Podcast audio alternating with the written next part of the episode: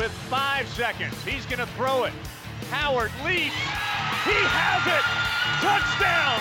Carolina back from the dead to tie the game with two seconds to go. Snap back, spot down. The kick is cleanly away. It is good. And it's Nick with yes, a 54-yard field goal. And how about them Tar Heels? They do it. Here's Kupak. Gives off to Amos. He's got it. He's got it. He's got it. Unbelievable. Unreal. Jordan back to kick. It's blocked again. Picked up. It'll be a touchdown, Carolina for Bracey Walker. He blocks his second punt and scores his second touchdown of the season. It's 14 to 13. Mr. Jordan meet Mr. Walker. Bernard fields it at the 26, heading to the far side. Gio at the 35. Gio, he's at the 50. No, he's not. Yes, he is. Gio, he's gonna take it for a touchdown. Are you kidding me? This is the Heel Tough Blog Podcast on Spreaker.com. Welcome in to this edition of the Heel Tough Blog Podcast. I'm Anthony Pagnotta. With the news coming out today that Mack Brown was hired for his second go round in Chapel Hill, we sat down and talked to the Fayetteville Observer Sammy Batten to ask him what he expects from the second tenure for Mack Brown in Chapel Hill. Sammy, how's it going today, sir? Oh, it's great, man. Kind of busy, but uh, I guess that's the fun part of the job when things are hopping and the news is happening.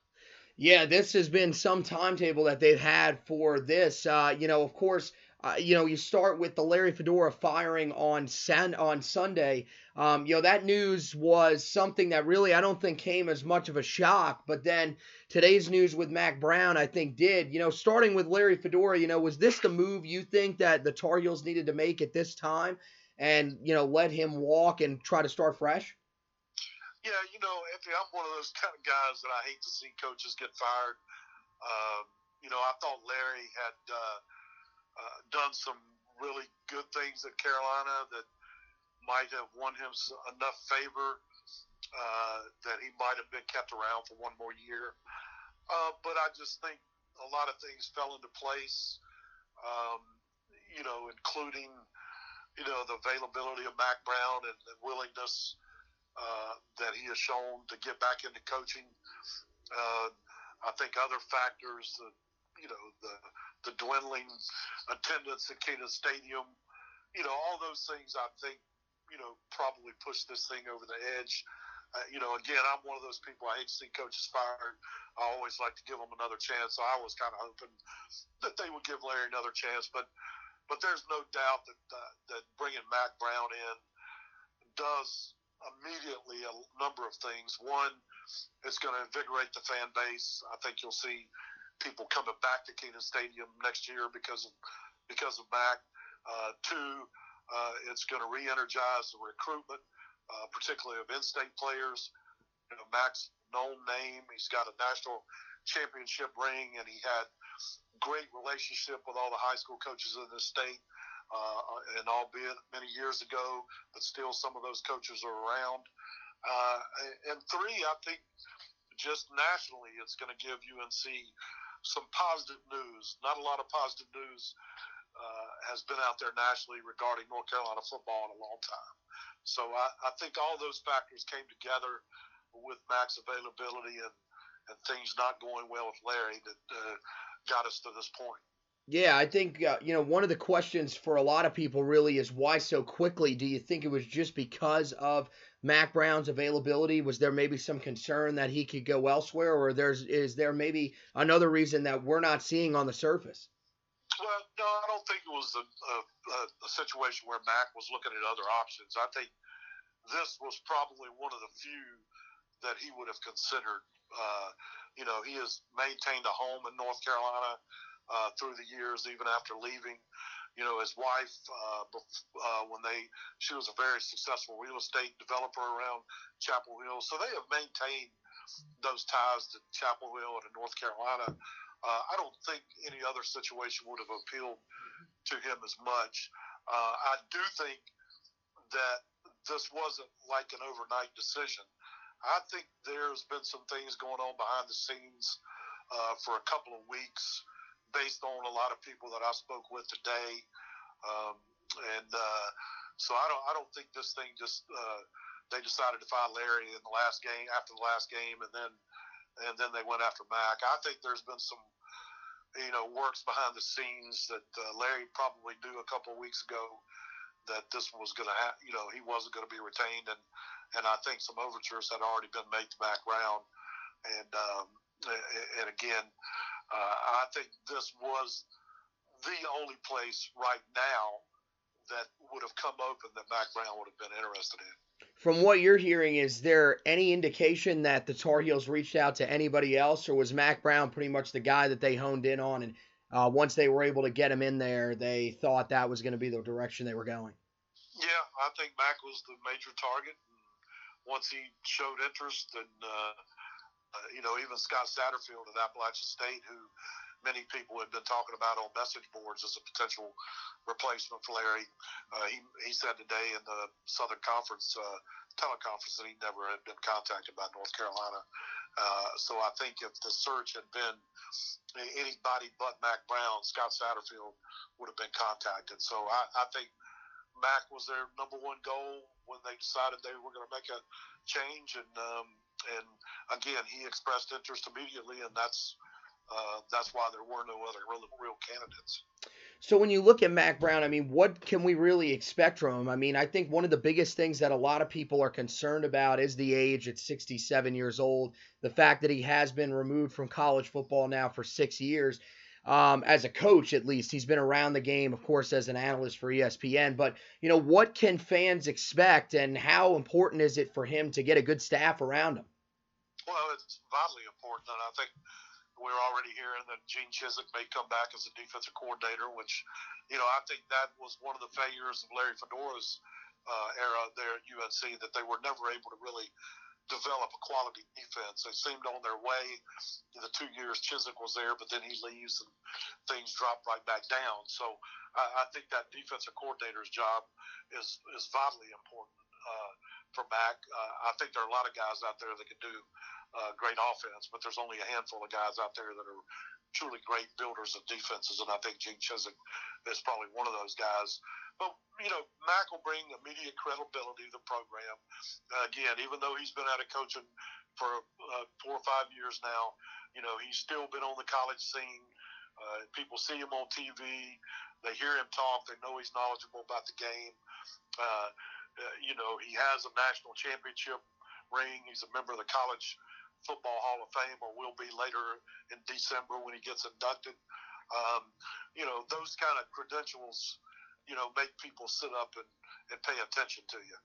And uh, and the fact that he's had success at Carolina before, you know, I think. Uh, uh, again, uh, is just going to be another positive thing. You know, I talked to a lot of his former players today, um, and, and the thing that I kept hearing from them, you know, about what will be the immediate impact of Mack Brown at UNC? Where do you see him having the most quick uh, impact? And and the thing that they all talked about was the belief that you could be successful. That he made even when they were going through one and ten seasons at the start of his career at UNC, he had the players believing that things were going to turn around. Uh, matter how bad things got. And and they got really bad. I was around for those one to ten years, and they were really bad. But uh, he still had those guys believing that eventually things were going to turn around. And he comes back to UNC with much more talent than he had when he got there the first time. So I do think that there's a potential there for a really quick turnaround under Mack. You know, provided he hires the right people, and I think with his connections in in college football I think you're going to see some excellent coordinators uh, come to UNC, and I think you're going to see some former uh, North Carolina stars uh, wind up on Mack Brown's staff. I, you know, there's guys like Natrone Means and Dre Bly, you know, mm-hmm. great Tar Heel uh, players in their time who who played for Mack and are now in the coaching game. And uh, I think you're going to see some of those guys. I hope he keeps Tommy Thigpen around because I think Tommy's an excellent recruiter and, and and good coach and, and would be a great addition to his staff too. But I do think you're going to see some former Tar Heels wind up on the staff as well. So when we look at the end of this second tenure for Mack Brown, what do you think will be the storyline that we will be talking about? Will it be a good storyline or will it be one of those times where we look back and say eh, that may not have been the right move? Think we're going to look back and say this was the right move for UNC at this time. It's not the long range solution, uh, but I think if Mack can hang around for five years and get this thing going back in the right direction. I'm not going to sit here and start touting that they're going to compete with Clemson for the ACC championship or anything like that. But if he can get them, you know, back to seven, eight, maybe even nine wins, you know, uh, a season for a couple years in a row, uh, you know, then the situation looks good for a younger coach to come in and for North Carolina to attract, uh, you know, a quality uh, replacement for him, and that replacement could very well be on the staff, uh, whoever he hires. Again, until we know exactly who that is, we don't know who might be a coach in waiting. Uh, now that situation didn't when they did that at Texas with Will Muschamp. Uh, didn't work out very well in Texas for that coach in waiting thing when Mack was there, but still that doesn't mean it it wouldn't work here. But uh, but I think after five years, we're going to see this program turned around pretty significantly, and and I think it'll happen sooner rather than later. And and uh, you're going to get four or five good years out of Mack, and then maybe he moves into the athletic director's chair. I don't know.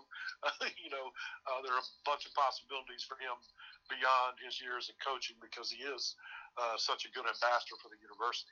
Seems very possible. Seems very possible. So Sammy Batten of the Fayetteville Observer, stopping by to chat with us. Hey, want to thank you so much for giving us just a little bit of your time on what has been a crazy day uh, in Chapel Hill and will continue to be a crazy week here as Mack Brown tries to put together a staff.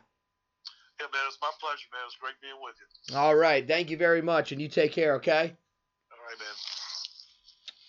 All right. So, Sammy Batten of the Fayetteville Observer, you guys heard him right there. He's been a guy that's been covering the North Carolina Tar Heel beat for the Fayetteville Observer for a long, long time.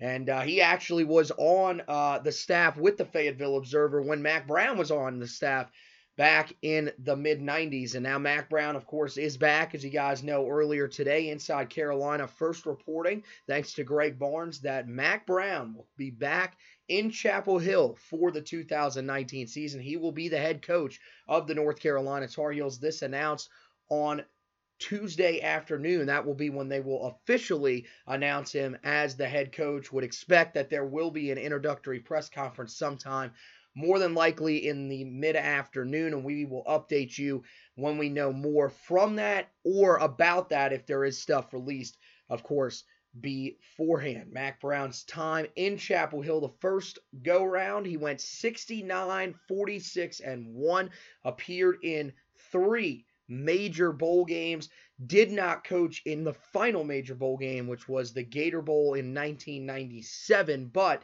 his track record is as proven as it gets. Of course, his time at Texas is where everyone will turn, where he went to two national championships and won one back in 2005 in one of the biggest upsets in college football history. A lot of people saying that Mack Brown could re energize the fan base, re energize the state of North Carolina when it comes to high school recruiting, and potentially get North Carolina turned back in the right direction. It's going to be a matter of waiting and seeing. As always, stick with the Heel Tough Blog podcast for the latest updates on everything going on with the North Carolina Tar Heels football program.